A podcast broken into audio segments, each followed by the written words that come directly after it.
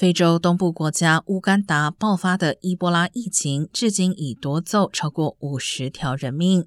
当局今天宣布，2个疫情重灾区为期3周的封锁令延长，限制旅行并关闭公共场所。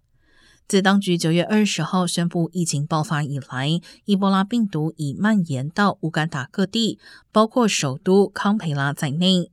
乌干达上一次记录到伊波拉病毒死亡病例是在2019年，